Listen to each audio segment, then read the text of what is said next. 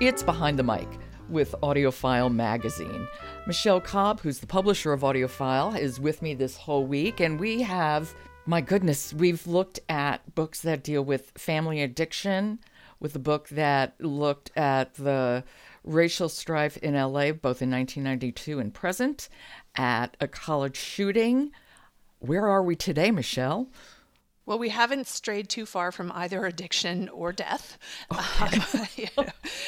I'm glad to know you're on point. Exactly, yes. Uh, we're talking about The Beautiful Ones by Prince. This was oh. edited by Dan Piepenbring and read by Esperanza Spalding and Adepero Oduye, with an introduction read by the editor himself. Okay, now explain this. It's by Prince? He wrote a book? It is. Okay, so so the story of how the memoir came about, to me, was in many ways as compelling as the brief portion of Prince's life that we actually get in the book, because it's only about a three and a half hour listen, and the introduction by the editor, which he reads himself, is nearly a third of the material. So he's talking about mm. how he came to work with Prince, but unfortunately, the work never really begun, as Prince passed away prior to, to them actually really digging into the writing.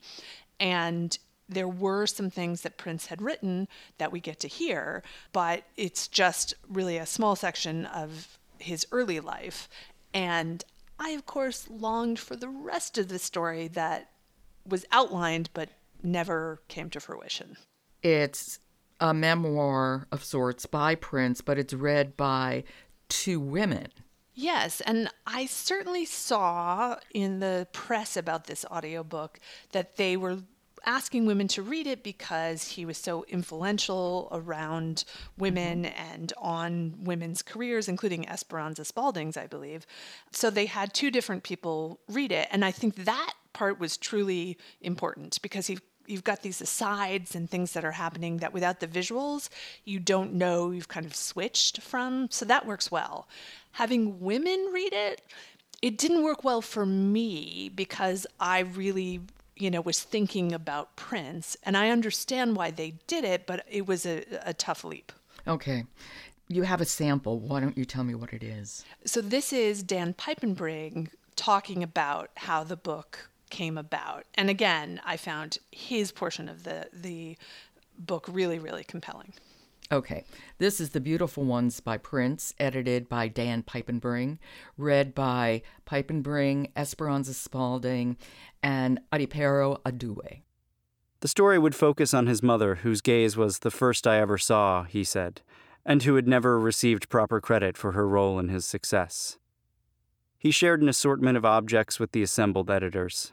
He'd asked his sister Tyka to send him old family photos, including many of his parents, and a family tree. He'd also tracked down the original cover art for nineteen ninety-nine, a collage ornamented with cutouts of a phone booth, a futuristic skyline, and a nude woman with a horse's head. And he presented the first iteration of a screenplay, Dreams, that would become Purple Rain. One of the editors asked Prince about songwriting. It was fundamentally aspirational, he thought. You write where you want to go. From his earliest memories, he told the group, he wrote music to imagine and reimagine himself. I think that's so right where you want to go. That's really interesting. I'm such a fan of Prince. I, I just was so devastated when he died. It was so unexpected and so awful. And in some ways, this audio memoir is an exact reflection of this, that you want to know more and hear more, and you feel disappointed that it's short. Yeah. And I feel that way about his life as well. Yeah, amen to that. Okay, Michelle, thanks so much. Michelle recommended The Beautiful Ones by Prince, edited by Dan Piepenbring, read by Dan Piepenbring, Esperanza Spalding, and Adepero Oduye. Support for Behind the Mic comes from Graphic Audio, a movie in your mind. It's unique audio entertainment featuring imaginative soundscapes and a full cast. I'm Joe Reed. Talk to you tomorrow.